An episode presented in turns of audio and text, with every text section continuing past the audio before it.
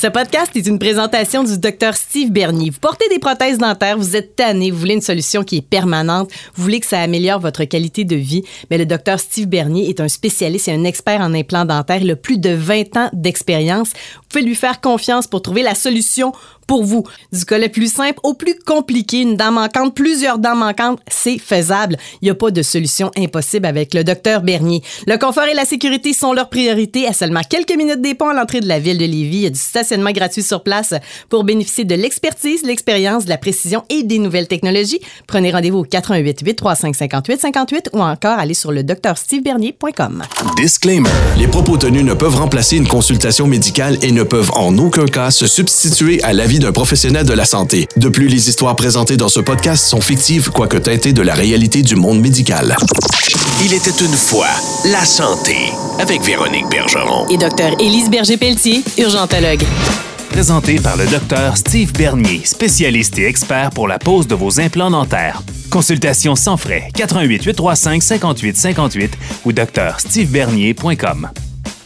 Bienvenue à ce nouvel épisode de Il était une fois la santé, notre podcast à moi, Véronique Bergeron, et Toi, Élise Berger-Pelletier. Docteur Élise Berger-Pelletier, Oui, urgentologue. tout à fait. Parce que je me vois mal parler de santé puis de m'approprier des propos de santé alors que j'ai une spécialiste devant moi qui rend le tout un peu plus crédible. Écoute, c'est parce que nous sommes un mariage parfait, ma chère. C'est incroyable. Puis en plus, Mhm. ça me permet de passer un peu plus de temps avec toi. Oui, c'est vrai ça. Parce que, tu sais, dans la vie, on essaye de se setter des soupers, mais tu sais, on a des obligations. Puis des fois, je m'invite à souper chez vous aussi. Oui, puis un horaire d'urgentologue, c'est un peu atypique. Fait que des jeudis soirs, des vendredis de nuit, des dimanches de jour, ça m'arrive. L'idée d'avoir des accidents la nuit, Hey, je ça comprends arrive. pas. Pourquoi Ah. ils font pas ça de 9 à 5, avoir des problèmes de santé, les gens? Je ne le sais pas. Exact. Euh, Aujourd'hui, on s'attarde à un sujet que je trouve viscéralement intéressant, le, le- le bon euh, citoyen patient. Oui. C'est un peu comme ça qu'on on- on va le- l'expliquer parce que euh, je veux qu'on commence en parlant de d'avant le système de santé, avant les hôpitaux, avant les urgences, la période où les gens mouraient ou allaient voir d'autres spécialistes que de se rendre plutôt à l'hôpital parce qu'il n'y avait pas d'autres options. Oui. Et d'ailleurs, tranche de vie. J'ai lu une histoire à mon fils euh, récemment. Tu connais le- l'expression bonhomme 7 heures? Ben oui. Mais le sais-tu bon de où setter. Oui, le bon settler, c'était le ramancheur. Fait que les parents faisaient peur aux enfants en disant le bonhomme 7 heures va venir t'attraper si tu vas pas te coucher. Mais c'est c'est un jargon français qui vient du bon settler, qui était, euh, settler, pardon, qui vient du, du ramancheur, qui était celui qui ramanchait les os cassés. T'as-tu déjà fait affaire avec un, un- justement un ramancheur? Non, pas personnellement. Parce que ça existe encore. Ça existe encore. Je sais que quand j'étais plus jeune, c'était franchement plus commun. C'était comme euh, le bonhomme de la place qui allait te replacer l'épaule qui avait viré de bord. ou Je sais exact. pas trop qu'est-ce qu'il faisait d'autre. Euh, ben, en fait, à l'époque, quand on parle de avant, justement, malgré que les hôpitaux sont quand même là depuis longtemps, mais on parle de, mettons, justement, médecine de village, puis tout ça, ben oui, le ramancheur était, tu avais le bras en S, ben serre dans un bout de bois, puis je vais te le ramancher, dans bon français québécois. Donc, c'est comme ça que ça fonctionnait. À partir de quel moment on a commencé à avoir vraiment. Tu pouvais te présenter à l'urgence s'il y avait un problème? En fait, les hôpitaux au Québec, là, ça date de 1880-ish à peu près. Les là. bonnes sœurs qui nous avaient. aidés Exactement. Tout est une question de religion dans toutes nos fondations au niveau des milieux hospitaliers. Et déjà, à la base, on pouvait, on pouvait rentrer à l'hôpital. Il n'y avait pas d'urgence en tant que telle, mais, mais si un malade se présentait dans les escaliers qui avait l'air mourant, bien évidemment, les religieuses venaient le chercher et le soignaient avec le médecin qui était là. Pourquoi c'est eux autres? C'était le savoir, dans le fond, qu'ils avaient, entre autres? Entre autres, eh, oui, exactement. Puis je pense que c'était les- les- l'espèce de communauté de prendre soin de la population, en fait, qui était comme la ça. vocation. La C'était tellement vocation. pas de ça qu'on était censé parler, mais je trouve ça super intéressant. Mais c'est. Puis en fait, pour vrai, là, c'est une des choses qui me passionne dans la vie, l'histoire de la médecine, puis de, de- de connaître justement, parce que ça s'est beaucoup fait en France et en Europe, en fait, l'histoire de la médecine moderne. On pourra en reparler parce que pour vrai, c'est juste entre autres, là, quand justement, il allait euh, disséquer des cadavres, puis après ça, voir des patients vivants, puis dans ce temps-là, il ne se lavait pas les mains. Là. Fait que, ouais, on en reparlera, ça va me faire plaisir. Mais c'est ça. Fait que là, hôpitaux 1880-ish, quelque chose comme ça. Donc là, après ça, c'est justement, on arrivait à l'hôpital quand on était très malade, les accouchements étaient à domicile, euh, et on avait justement la médecine rurale avec le ramancheur, la madame qui arrêtait le sang, probablement, et toutes ces belles autres choses que quand même on a encore dans notre culture populaire. La madame qui arrêtait le sang, c'est comme le monsieur qui arrête la. On est à peu Exactement. près dans la même, euh, dans la même lignée de, de, de croyances. Euh, là, maintenant, à notre époque, ben, il y a quelque chose qui arrive, c'est qu'on on a accès facilement, entre guillemets, là, Oui, euh, fait. services de santé. Oui. Il y a la gratuité qui, qui vient avec ça. Là, on veut apprendre à... Moi, je veux devenir une bonne, une bonne citoyenne patiente parce que je, je veux rester en santé, oui. Je veux pas engorger non plus le, le système. Donc, on va essayer de voir c'est quoi les, étapes, à suivre pardon, pour, euh, être fiers de nous. Mais écoute, sans grande surprise, la première chose à faire, c'est, bon, vous allez me trouver un peu tannante avec mon idée, là, mais c'est d'avoir des saines habitudes de vie. Que- tendance depuis plusieurs années. Oui, tout à fait, mais, mais c'est la chose qui est quand même le plus étudiée en santé publique, en sciences modernes, en cardiologie. Euh, si vous fumez, si vous êtes sédentaire, si vous mangez pas bien, ben clairement, vous avez plus de risques de consommer plus de soins rapidement. Puis ce qui est triste, en fait, là, avec les mauvaises habitudes de vie, puis on a l'air de casser les pieds avec ça, les docteurs, là, c'est c'est pas juste que vous allez être malade puis vous allez consommer des soins. Là, ça, d'un point de vue de société, on pourrait dire que oh, c'est mal. C'est que vous allez passer beaucoup d'années de vie avec une mauvaise qualité de vie. Fait que ça, c'est individuel. là. C'est même Exactement, c'est que vous n'allez pas pouvoir en profiter. Puis s'il y a une chose que je vois dans mon quotidien, c'est des gens qui en souffrent de ça. Au Québec, là, l'espérance de vie est environ 83, 84 ans. Puis c'est intéressant parce que les femmes et les hommes, avant, il y avait un certain écart. On, on se rapproche les deux, en fait, de plus en plus. Qui, euh, qui était, avant ça, tu dis, il y avait un certain écart. Oui. C'était les, les femmes ou les hommes qui vivaient vraiment plus vieux? Les femmes vivaient plus vieux, mais il y avait genre 6-7 ans d'écart avant. OK. Puis là, maintenant, c'est quoi? C'est deux ans? À peu près. À peu près, selon peu les dernières stats? là? Exactement. Pourquoi les hommes meurent plus jeunes? C'est entre autres parce qu'ils ont plus d'accidents mortels. Donc, sont- on, bon, on connaît tous des garçons dans notre vie qui étaient un peu plus casse-cou, disons-le comme ça. Et l'autre chose, les maladies cardiovasculaires. Donc, les arrêts cardiaques, les infarctus qui fait qu'on meurt jeune à 50, 60 ans, c'est un classique chez l'homme. Mais là, ça, en fait, il y a eu beaucoup de sensibilisation, beaucoup de prévention, entre autres pour les accidents. Les accidents de voiture, fort heureusement, on en voit beaucoup moins qu'avant qui sont mortels. Donc, ça a fait que l'espérance de vie des hommes a augmenté. Puis c'est ce que je disais chez la femme, entre autres. Ben là, malheureusement, les infarctus, puis on les diagnostique moins bien. Fait qu'on on- malheureusement, on, on s- on est égalitaire. Le point étant, l'espérance de vie, donc on parle de 80 quelque chose années. L'espérance de vie en bonne santé, elle est de 12 ans de moins. Hein? Oui. Ça, c'est une statistique fascinante. là. Puis vous pouvez aller voir sur les sites Internet de, de santé publique de votre région, entre autres, parce que souvent, il y a des analyses par région. Mais oui, donc si on dit que vous allez vivre en moyenne 84 ans, mais vous allez mourir en vous allez vivre en santé, pardon, 72 ans.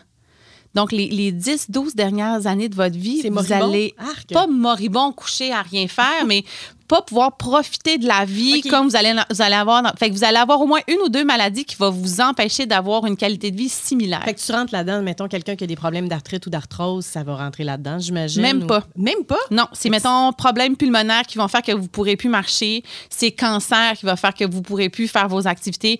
Maladie d'Alzheimer qui fait que malheureusement, votre cognition fait que vous n'allez plus pouvoir faire vos activités. C'est vraiment des maladies graves. Puis de l'arthrose d'arthrite très sévère, on voit ça entre autres chez les personnes très obèses, vont faire qu'effectivement, un jour, ils vont plus être aptes à marcher. Vous allez être en fauteuil roulant les dernières années de votre vie. Donc oui, ça, ça rentre là-dedans, mais pas la petite arthrose de personnes âgées qui fait qu'on va plus jouer au badminton à chaque semaine. là. Mais ça me surprend l'espèce de 12 ans parce que j'ai l'impression qu'autour de moi, tu sais, si je compare, mettons, euh, mes grands-parents euh, maternels, je les ai pas vraiment connus. Maternels, ils sont décédés euh, 82 et 84 ans respectivement. J'étais euh, début de l'adolescence. là.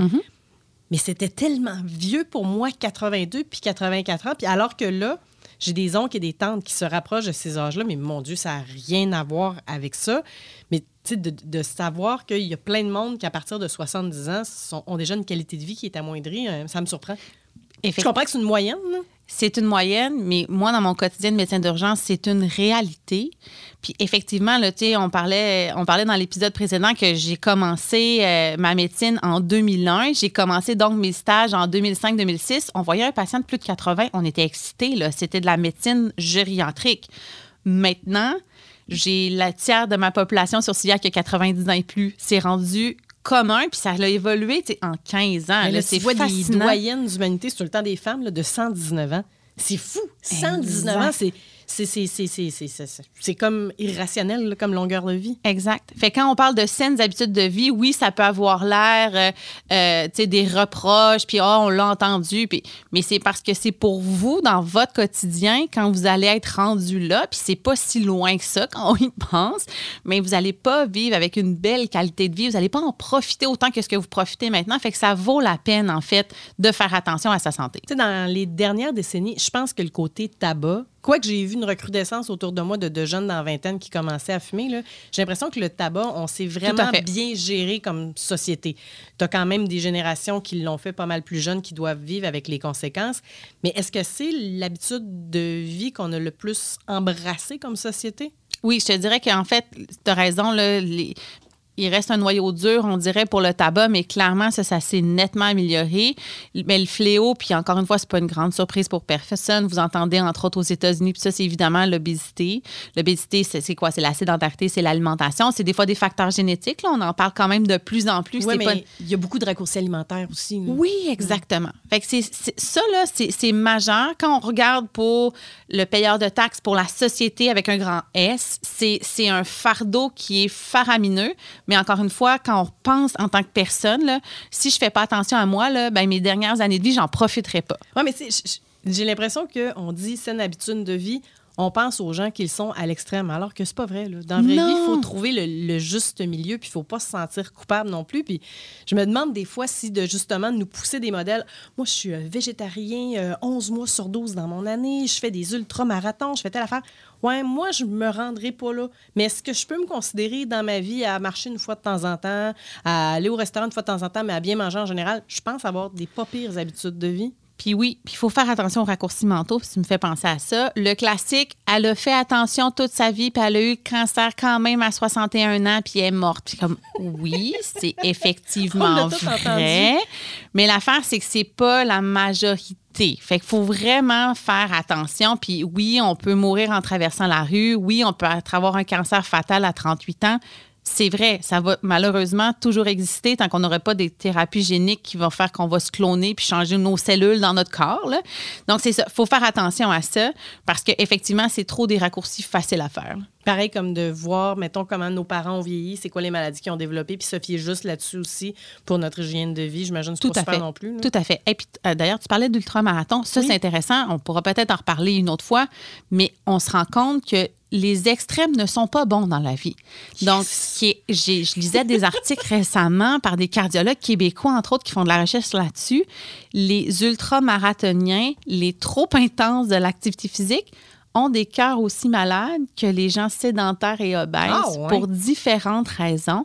Entre autres, c'est que si vous courez justement des 200 km par jour, votre cœur va s'épaissir et il sera plus capable de battre normalement. Mais j'imagine que le cœur n'est pas fait pour ça en partant. Exactement. Un de mes amis m'a déjà demandé, il dit, tu sais qu'est-ce qui est arrivé au premier marathonien, Élise? Je fais, non. Ben, il est mort au bout du 42 km. Puis oui, marathon vient de la ville de Marathon, là. Mais oui, lui, c'était le messager pendant la guerre qui courait aller porter un message qui a couru 42 km. Ben, il est mort au bout euh, du 42 km. Donc, c'est pas physiologique. Veux-tu faire un, un marathon? Ah non, j'ai peur. Je- je- comme le premier, je vais mourir au bout de mon 42 ans. Exactement. Je vais pas faire ça. Puis, puis probablement que c'est pas physiologique. Donc, faut être actif, faut être en santé, faut bien manger. Ça, tout le monde l'entend, là.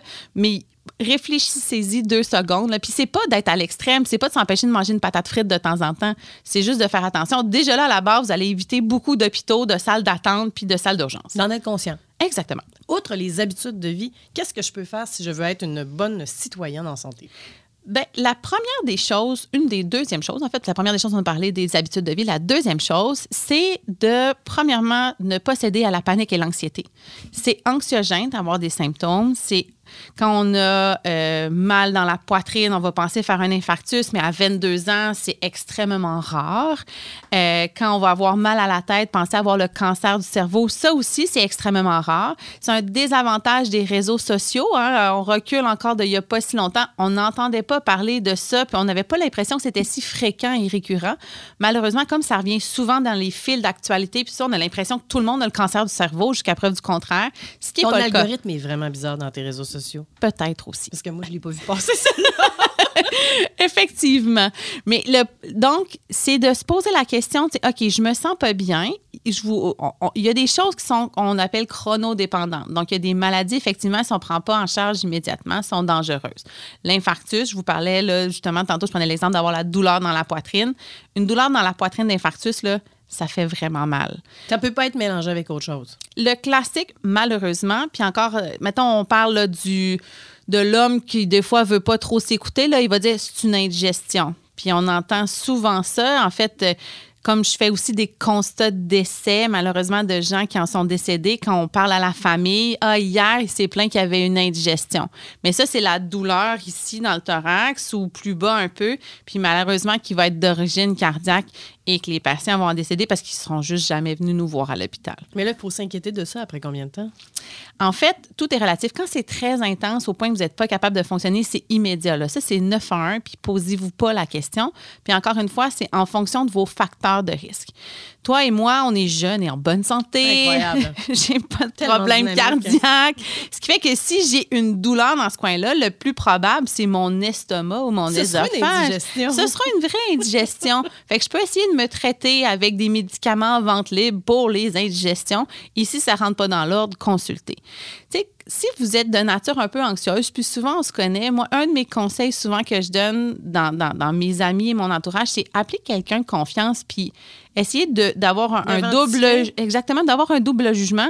Comme, tu sais, avant, nos grands-mères appelaient, ben, appelaient ou consultaient leur sœur. là, et, Tu sais, ils allaient voir dans leur réseau sur c'est-tu grave, c'est pas grave. Puis souvent, l'expérience faisait que oui, ça c'est grave ou non, c'est pas grave. Fait que c'est un peu la même chose pour moi. C'est, tu sais, si vous prenez aucun médicament, vous avez 25 ans, vous êtes mince, la probabilité que vous fassiez un infarctus parce que vous avez mal là est très faible. Probablement que c'est une crise de panique parce qu'on le voit, le côté santé mentale, les gens ont peur de mourir, ont des douleurs dans la poitrine ou une indigestion. Mais si vous êtes diabétique, vous êtes hypertendu, vous avez 55 ans, vous avez un surplus de poids, vous avez une douleur là, ben prenez, là, c'est le temps d'appeler l'ambulance ou de s'en venir très vite nous voir à l'urgence. Il y a plus de, signes de, ce côté-là. Euh, il y a euh, notre santé en général. S'intéresser à notre santé, de, de- de connaître nos Oui, antécédents. oui, puis ça, oui. ça, j'imagine que ça fait aussi partie des éléments importants. là. Si on veut, euh, disons, avoir une tête froide par rapport à ce qui peut se passer par rapport à nous. là. Exactement. Puis, tu sais, il y a quand même, y a, il y a plusieurs ouvrages qu'on peut lire. Il y a écouter des merveilleux podcasts comme le nôtre pour nous aider. Il y a le fameux carnet santé, en fait, là, qui est quelque chose qui est très intéressant, que vous pouvez vous inscrire en ligne et avoir les résultats de vos prises de sang et vos listes de médicaments. Et ça, là, je, je l'ai découvert quand même relativement récemment, mais je pense que je suis la seule dans mon entourage à m'en servir. Ah, je suis certaine, c'est très peu connu.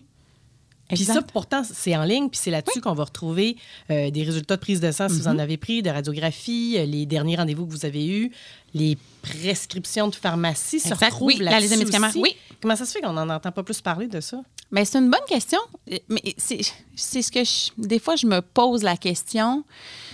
Est-ce qu'on a, mais est-ce que tout le monde devrait avoir accès à ça ou c'est mieux que ça reste pour ah, ceux qui en entendent parler, ils s'en servent plutôt que de. Il y a deux écoles de pensée là-dessus. OK. Il y a le- J'avoue que quand on parle dans la communauté médicale, il y a des gens qui disent les patients ne devraient pas avoir accès, ils savent pas comment interpréter. Fait que s'ils voient euh, un B, là, parce que nous, sur la prise de sang, c'est marqué B pour bas, mettons, à côté des globules blancs, mais là, la personne va paniquer puis elle va venir nous voir justement à l'urgence. leucémie. Non. Exactement, exactement. Donc, il y a vraiment une école de pensée où on ne devrait pas avoir accès. Moi, je suis plutôt de l'école de pensée, c'est de le plus que les gens ont accès à leur santé, de comprendre comment ça fonctionne, c'est justement, ça va baisser l'anxiété, puis ils vont être capables de gérer eux-mêmes leur santé, puis ils vont probablement moins consommer à l'urgence ou ailleurs. Parce que moi, dans, dans- mon utilisation de ça, souvent, ça va être disponible seulement après que le médecin ait vu les résultats, mais appelé en plus de ça. Fait que c'est- c'est juste pour moi, c'est juste pour dire, c'est pour avoir une trace. Ou encore, si, mettons, j'ai une inquiétude, ben je, je rencontre un médecin qui n'est pas mon médecin, je vais pouvoir y en parler. Ah, puis ça, là, t'as pas idée à quel point c'est précieux. Quelqu'un qui connaît sa santé, puis qui va dire, mettons, j'ai une hypothyroïdie, euh, ma dernière prise de sang date d'il y a trois mois, ou mon médecin de famille m'a prescrit tel médicament pour l'hypertension, mais là, mes pressions sont basses, puis là, qui me montre ses pressions. Écoute, ça, c'est de l'or en barre, puis pour Fait que moi... ça vaut la peine de garder ça. Là. Mais oui, puis parce que pour moi, si vous êtes à l'urgence alors que vous avez déjà toutes ces connaissances-là, pour moi, comme médecin d'urgence, ça augmente mon seuil de suspicion parce que clairement, vous n'êtes pas venu ici pour rien. Il s'est passé quelque chose. Vous êtes au courant de votre santé, fait qu'à ce moment-là, ben, il y a moins de chances que tu aies imaginé certaines choses par rapport à ta situation. Effectivement, les gens qui ont une connaissance de leur santé pour nous, comme spécialistes de la santé, puis quand je dis spécialiste avec un grand S, mes collègues infirmières, physiothérapeutes, pour vrai, ça augmente à chaque fois notre niveau de suspicion. Puis c'est beaucoup plus intéressant pour le patient aussi, parce que là, on explique différemment, on, on veut l'impliquer dans ses soins. Puis ça, c'est une des choses qui a changé dans les 20 dernières années. C'est tout le concept de décision partagée. Parce que là, on parle comment être un bon citoyen puis un bon patient. De plus en plus, puis c'est enseigné dans les écoles de médecine, de soins infirmiers, c'est toi, comme individu, tu as le droit de décider pour ta santé si tu es plus apte, ben, ça va être ta famille qui va décider pour ta santé. Puis là, encore une fois, j'ai mon billet pour mes personnes âgées que j'aime d'amour. Quand ils sont plus aptes, ben, c'est la famille qui décide. Puis c'est même, c'est légal, c'est écrit dans la loi. Tu dois consentir à tes soins. Puis c'est un consentement libre et éclairé. Tu as le droit de refuser tes soins, entre autres. Exactement. Puis moi, il faut que je t'explique comme spécialiste, c'est quoi les risques et les bénéfices de chaque thérapie. Puis ça, c'est une des choses qui a changé dans les 30, 40, 50 dernières années, où avant, on parlait du patronat médical, hein, le sarreau blanc, puis je te dicte quoi faire, tu vas prendre la pilule, puis tu te, te, te. Là, maintenant, on est comme, non, c'est pas comme ça que ça fonctionne. Puis même, on le sait avec les études scientifiques, que plus le patient est impliqué dans ses soins, plus qu'il va être il va prendre ses médicaments comme il faut, puis il va prendre soin de sa santé. Donc, scientifiquement, en plus, on sait que c'est prouvé. Donc, pour consentir à ces soins, si tu es capable de comprendre les risques et les bénéfices de chaque traitement, c'est beaucoup plus facile après ça de prendre une décision. Moi, j'adore faire ça. Un exemple très concret dans ma pratique, les scans, les CT scans en anglais, les tomocystodensitométrie ou ce qu'on appelle ici un taco? un taco dans la région de Québec, mais ailleurs, là, c'est un scan. Dans la région de Montréal, tu dis un taco, tu fais rire de toi. Oui, oui, euh, c'est, ça, c'est très drôle. Quand je faisais mes. Oui, c'est purement région de Québec. Puis, en fait, un peu est du Québec aussi. Mais Saguenay, je me souviens oui, des tacos. Mais, mais euh, c'est drôle parce que j'ai fait plusieurs stages à Montréal. Puis à chaque fois que je disais taco, c'est comment toi, tu viens de Québec? Ah! oui, exactement. Fait qu'un scan, on va dire l'anglicisme. Mais on le sait, à chaque fois qu'on fait un CT scan, on donne des radiations à, la personne. Puis les études nous disent, particulièrement chez la clientèle pédiatrique, donc moins de 18 ans, si on fait des scans, on augmente un petit peu le risque de cancer. Et ça, ça me fait capoter. Beaucoup, mais même, même chez le dentiste, là, moi, la, la, première fois qu'ils te mettent l'espèce de veste de plomb, c'est ça qu'ils te mettent? Là? Oui. pourquoi ils font ça? Ah, c'est pour éviter que tu aies des radiations partout. C'est pour ça qu'on ne te fait pas trop de radio. Des comme, OK, il y a vraiment un danger qui vient avec ça? C'est relatif. Un voyage en avion transatlantique, c'est genre 20 radiographies du poumon. Là. Fait faut... Oui, il y a beaucoup de radiation quand tu prends l'avion au-dessus des nuages parce que tu n'as plus l'atmosphère pour te protéger. Fait que oui, tu es irradié à chaque fois que tu prends l'avion au-dessus des nuages. Je, parle de voyage oh à haute altitude. Oui, tout à fait. Mais on calcule quand même le nombre de fois qu'une personne va avoir un scan TACO. Euh. Ben, en fait, les radiographies simples, donc les radiographies chez le dentiste, c'est très faible. Les scans, c'est quand même beaucoup. C'est quelques voyages en avion. Donc, on va compter les radios en voyage en avion. C'est ça, exactement. Donc, ça, c'est le classique que je vais discuter quand moi-même, comme médecin, je suis embêtée de oui, un CT scan, c'est très précis. On voit l'intérieur du corps humain coupé en tranches. C'est comme ça que ça fonctionne. Mais en même temps, je sais qu'il y a un risque de cancer, surtout chez les jeunes. souvent, en, bas de 40 ans, je vais avoir cette discussion-là systématiquement. Au-dessus de 40 ans, c'est moins clair parce que souvent, le bénéfice fait puis le risque de cancer est beaucoup plus faible. Mais ça, je vais discuter avec la personne. Je vais dire, écoute, Là, je suspecte une pierre au rein. Le classique, c'est les pierres au rein parce que c'est pas mortel, ça fait très mal.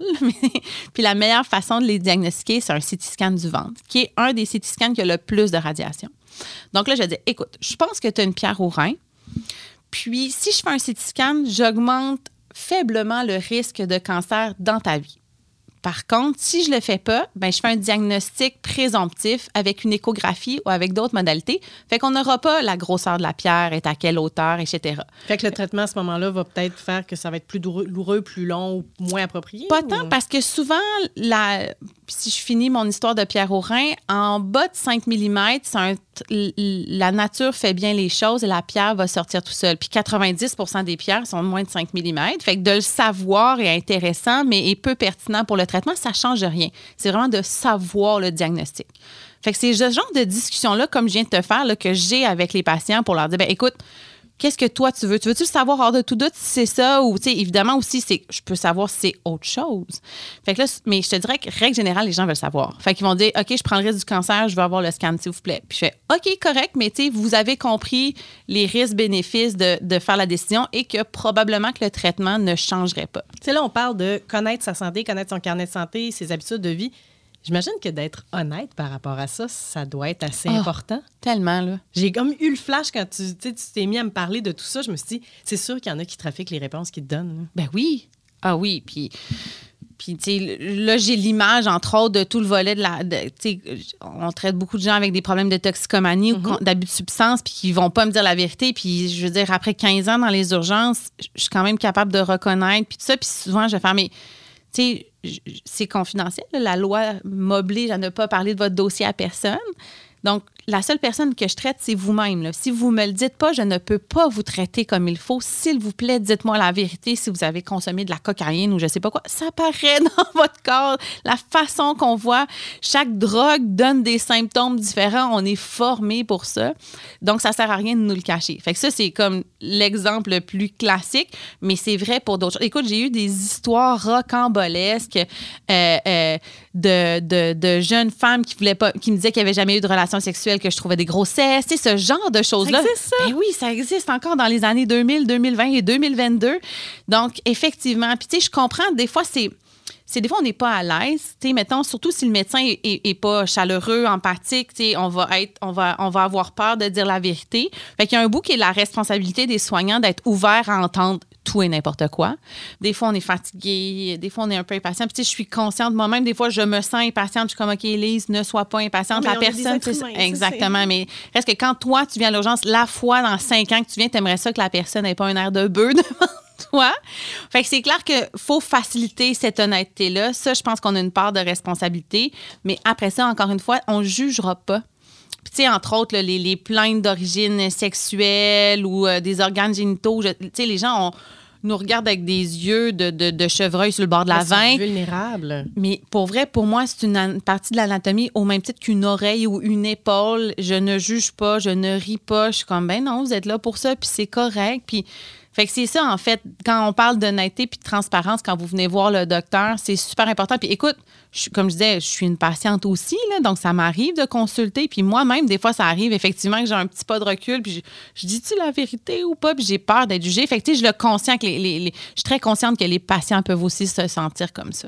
Là, on, on parle du volet de docteur, mais j'aimerais ça qu'on. Parce que là, pour être un bon patient, il faut choisir les bonnes avenues. Oui. Euh, puis je suis pas certaine qu'on est. Puis tu sais, je m'inclus là-dedans. Là, je suis pas certaine que je me dirige nécessairement toujours à la bonne place quand j'ai des soupçons sur mon état de santé. Tu sais, Est-ce que je devrais euh, appeler c'est le 811 pour Info Santé, Oui. c'est ça? J'appelle ça Info Santé? Je vais-tu voir mon pharmacien? Je me tourne-tu vers Internet? Je te texterai jamais. Ça, tu me connais, hein? Oui. À, à moins que ce soit une catastrophe, là, j'oserais jamais te demander quoi que ce soit. Ma mère, par contre, va être une référence. Elle, ça me dérange moins, mais j'ai peur que ça l'inquiète, fait que j'y pose pas de questions. Euh, inventons euh, Véronique avec un problème de santé XY. Je te laisse même le choisir. Mal de dos, on, on va dire mal de dos. D'accord. J'ai un, un mal de dos qui, est, euh, qui est persistant, passe pas. qui passe pas. Je vais commencer par probablement essayer de m'auto-gérer.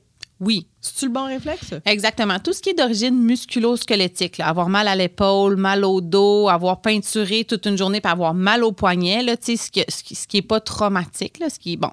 Ça, c'est un classique qu'on voit quand même assez souvent aux urgences et qu'il faut essayer d'autogérer en premier. Donc, la chaleur, le froid. Ah, Les D'ailleurs, fameux sacs magiques. Exactement. Euh, puis d'ailleurs, la sur, le, le mal de dos, c'est bien étudié que c'est la chaleur pour ceux qui se posaient la question. Puis ça, c'est une question que j'ai toujours à l'urgence quand les gens viennent pour Pourquoi ça. la chaleur? Je sais pas trop. Écoute, il y a même des études sur mettre des sacs magiques dans le dos des patients dans les ambulances et ça diminuait l'utilisation de morphine à l'urgence. C'est quand même impressionnant. Fait hein? que la fameuse couverture chauffante a d'autres avantages qu'il fait moins 40 puis j'ai le goût d'être confortable devant Netflix. Exactement, exactement. Donc, le Tylenol, puis à peu près tout le monde peut prendre du Tylenol dans la vie, anti-inflammatoire comme Advil. On essaie de s'auto-traiter. Ça, c'est la première des choses. Quand c'est un problème qui est euh, soit récurrent, donc qui dure depuis quelques jours, ou, ou qui que je dirais subaigu, c'est-à-dire que c'est apparu tranquillement, ça l'augmente un petit peu. Puis oui, à un moment donné, il va falloir voir le médecin ou il va falloir voir un autre professionnel de la santé, puis là, je m'en viens vers là. Donc ça, c'est effectivement, là, euh, d'essayer de se gérer soi-même avec son petit problème ou son peut-être qui n'a pas l'air petit, mais son problème de santé. Pour savoir, j'endure ça combien de temps? C'est-tu là que j'appelle Info Santé? Info Santé, quand même, c'est des infirmières formées puis spécialisées dans l'aiguillage. Hein? Fait qu'ils sont là pour ça, sont là pour répondre aux questions. Ça reste une consultation avec une infirmière au téléphone. Elle ne vous voit pas et elle se fie à ce que vous lui racontez. Encore une fois, l'importance d'être honnête. Exactement. Puis c'est aussi, des fois, c'est très difficile. Puis ça, on le vit, je le vis tellement souvent, où la personne me raconte quelque chose, puis je comprends rien de son problème. Puis là, je suis comme, OK, on va recommencer du début. Puis là, je vais reposer des questions. Fait imaginez au téléphone, alors que moi, j'ai la personne devant moi. Pour vrai, c'est pas toujours facile. Puis bien évidemment, encore une fois, il y a un bout qui est médico-légal. Souvent, ils vont finir la discussion en disant, si vous êtes inquiet, consultez.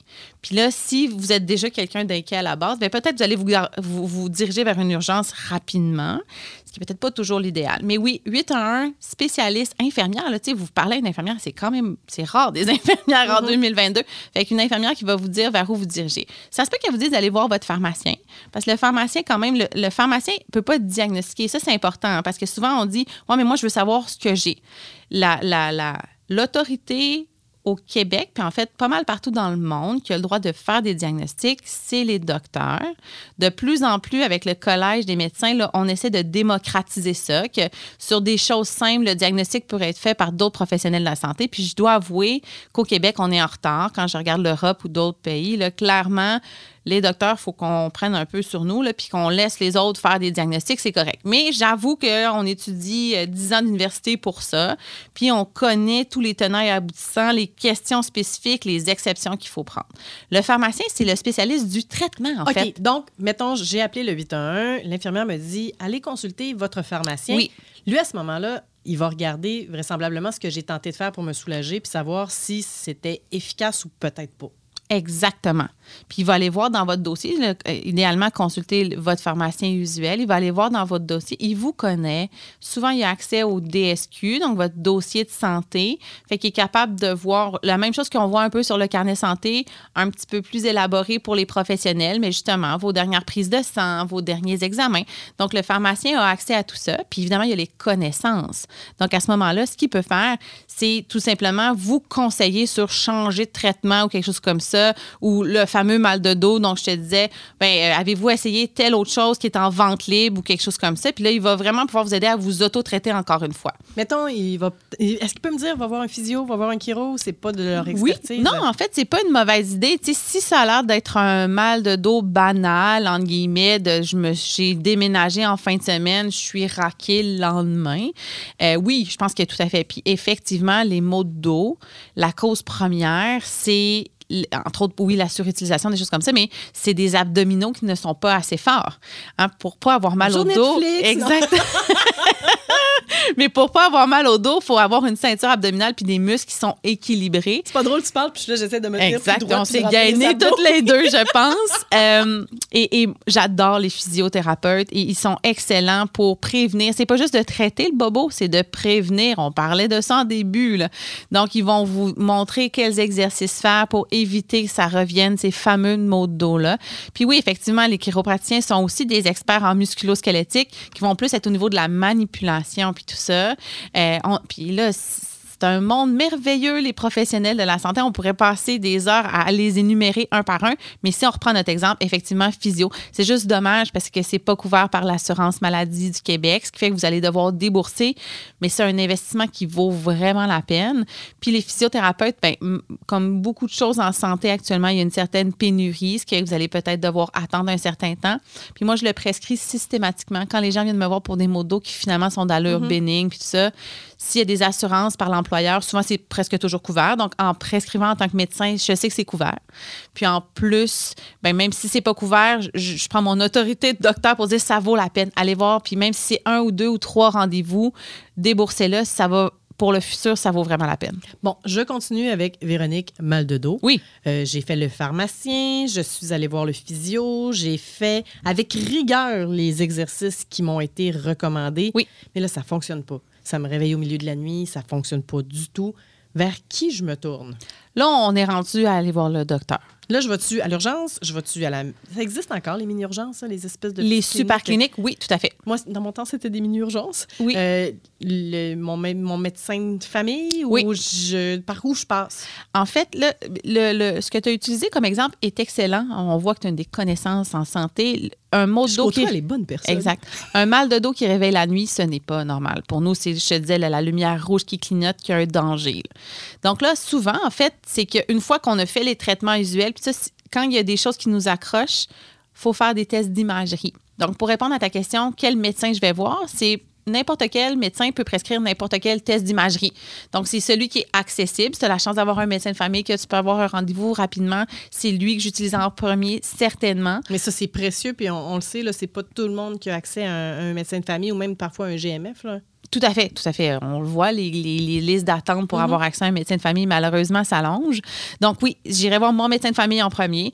Deuxième étape, j'irai voir le médecin à la clinique sans rendez-vous, donc les, les super cliniques mini-urgences. Ça, souvent, puis c'est- il y a beaucoup de médecins d'urgence, en fait, qu'une fois qu'ils arrêtent de faire de l'urgence, vont faire de la super clinique. là. donc, euh, c'est des, des super bons médecins aussi. Puis, vous n'avez pas accès à tout ça, vous avez appelé quatre fois, parce que ça, je l'entends aussi. Là. Ça fait quatre jours que j'appelle le matin parce que je veux un rendez-vous sans rendez-vous, puis je suis Ah, pas les, capable. Les, sans rendez-vous, les rendez-vous sans rendez-vous, ouais. Oui, exactement. Puis là, ben, vous allez probablement consulter dans une urgence. Donc, puis c'est correct aussi. Là, à un moment donné, c'est ce, ce que je dis toujours. Je juge pas quand. Puis écoute, 95% des patients me disent j'ai vraiment essayé de pas venir à l'urgence. Puis je les crois. Tu là, les quand- crois, hein? Ah, ben oui, ben oui. Ben oui, puis encore une fois, tu sais, on parle de délai d'attente, ça, ça tente à personne de perdre une journée à l'urgence, donc je comprends. Mais tu sais, en même temps, il y a un billet aussi, parce que là, on parle de, de mal de dos. Euh, on- mettons, je te parle de l'entorse du poignet ou euh, la personne qui tousse, qui pense qu'il y a une pneumonie. Il y a aussi un billet où les gens considèrent l'urgence comme le plateau technique où vont avoir accès à tout. Donc, si moi, je considère que ma maladie, j'ai besoin d'une radiographie, une prise de sang, j'ai besoin de voir un spécialiste, ben je vais, je vais venir à l'urgence. C'est l'entrée pour avoir accès à tout ce- cet univers-là. Exactement. Ce qui est plus ou moins vrai, en fait, parce qu'un médecin de famille ou un médecin de super clinique peut vous prescrire les mêmes choses. C'est juste que souvent, c'est pas sur place. C'est ça qui est étonnant. Puis, je veux dire, toi et moi, on consomme sur Amazon. On, aime ça avoir tout accès à, Oui. Exactement. Fait que je comprends que ça peut être tannant. Puis ça, c'est une des choses, c'est quand, quand j'essaie de refaire le monde dans ma tête, je me dis, tu sais, il faut que quand, en- en- quand le médecin ou l'ensemble des professionnels de la santé soit sur place, il faut qu'il y ait accès à ces plateaux techniques-là. Sauf par contre, c'est dispendieux, fait que c'est normal qu'on peut pas tout faire partout.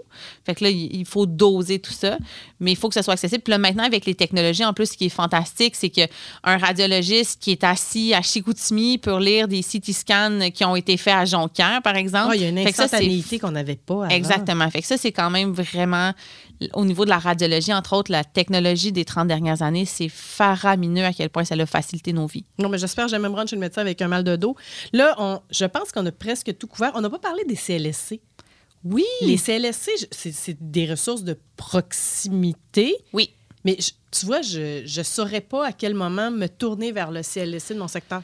Je te dirais que la vocation des CLSC dans ma pratique personnelle, ça, ça a beaucoup tourné vers la médecine préventive, le volet santé publique un peu. là. Je te donne un exemple très concret, moi, que j'utilise fréquemment, tout ce qui est volet euh, santé sexuelle. Oui. Donc, il y a des infirmières. ITS. Exactement. Donc, des infirmières spécialisées sur le dépistage des ITS, sur le suivi, sur la prévention. euh, parce que ça, encore une fois, ça me fait sourire. Mais tu sais, c'est un classique parce qu'à un moment donné, tu dis, oh mon Dieu, qu'est-ce qui s'est passé de j'arrive à 3 heures le matin, j'ai eu une relation sexuelle non protégée.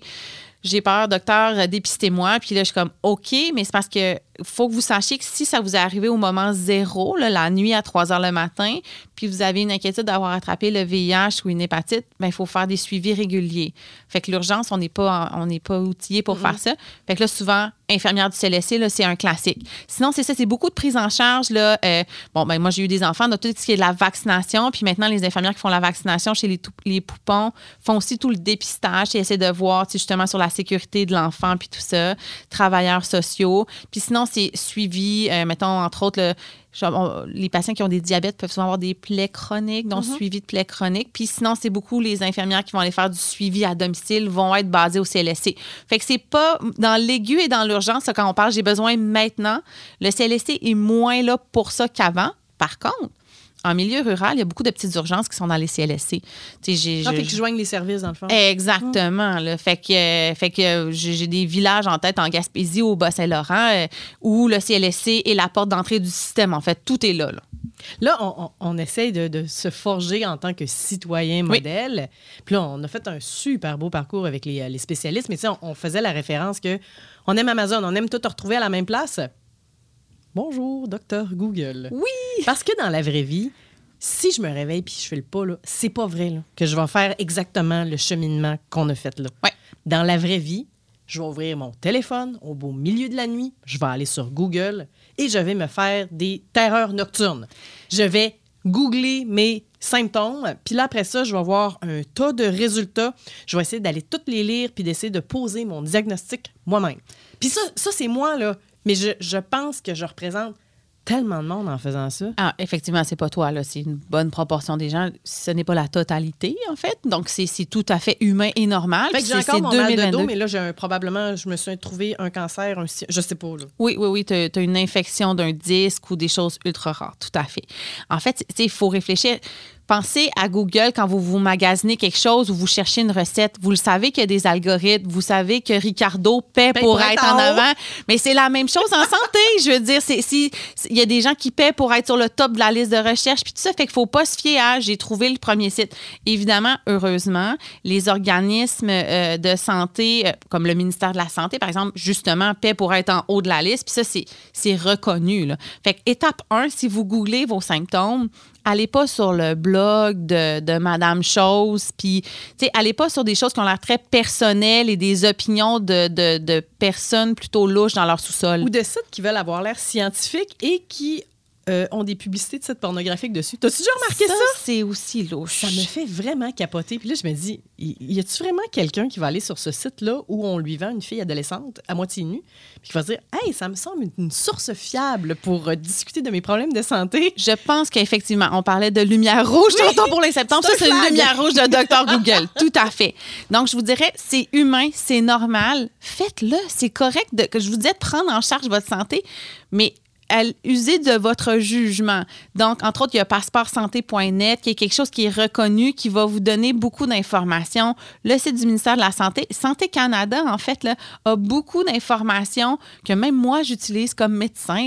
Ouais, mais j'ai l'impression que ça s'adresse plus aux médecins qu'à moi, Santé Canada, des fois. Effectivement, des fois, c'est un peu c'est lourd comme information, je suis d'accord. Puis, euh, puis encore une fois, là, on parlait de pharmacie. Tu sais, Jean Coutu a, a beaucoup de fiches informatives sur les maladies. Pas juste, j'en coutu plusieurs Toutes les bannières, en fait. Ouais. étoffé, puis pas juste sur les médicaments, sur, sur certaines conditions. Puis hey, ça me fascine de voir à quel point maintenant on a accès à tout ça du bout des doigts, puis c'est bien fait, c'est étoffé, puis ils essaient de nous envoyer vers les bonnes ressources en plus de ça. Effectivement, je pense que toutes les bannières, peu importe, ont effectivement l'information de choses courantes ou de choses aiguës, justement, l'otite, euh, la bronchite, les choses comme ça.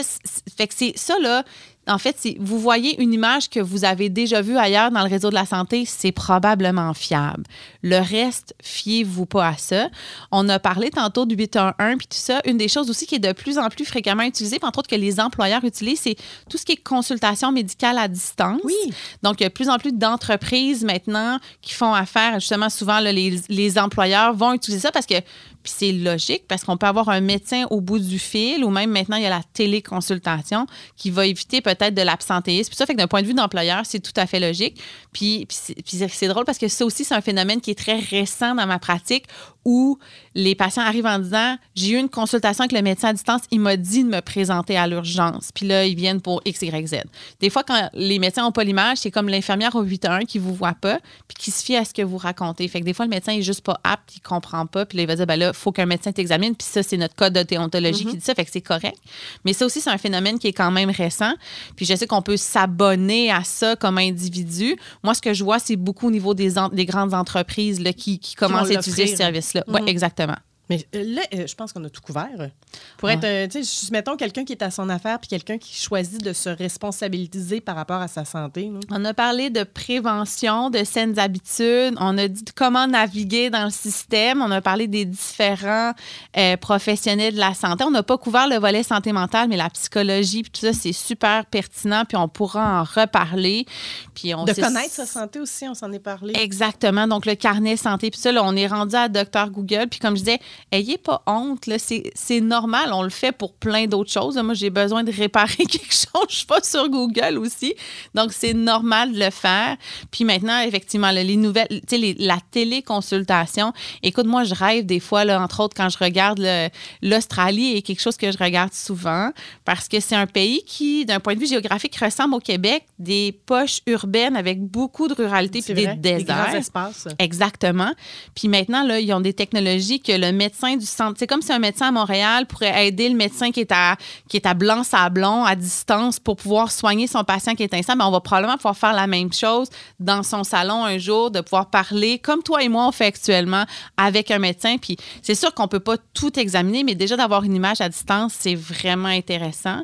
Puis peut-être même un jour, on aura des scans à distance ou je sais pas quoi. Ça va être à suivre. En attendant, on va essayer de prendre soin de, de nous autres en se Oui. préoccupant puis en choisissant les, les bonnes sources d'information puis les bons professionnels de la santé. Oui, je pense que de, de, de, de démocratiser sa santé, c'est aussi que les, les- le médecin, c'est pas l'ultime ressource. Il faut essayer de l'utiliser, utiliser tous nos professionnels. Puis je pense que c'est c'est dans l'air du temps. Oui, on entend nos- les, les- les- gouvernements nous le dire, mais clairement, dans ma pratique au quotidien, c'est de plus en plus vrai. Merci Elise, c'était super le fun encore une Hey, fois. ça me fait plaisir, puis je suis donc contente de faire ça avec toi. Je prends ça bientôt. Oui. Comme on dit, on va se coucher moins niaiseux. Soyez là la semaine prochaine pour une nouvelle édition d'Il était une fois la santé. Présenté par le docteur Steve Bernier qui vous offre l'extraction de vos dents de sagesse dans un environnement chaleureux et sécuritaire. Visitez drstevebernier.com.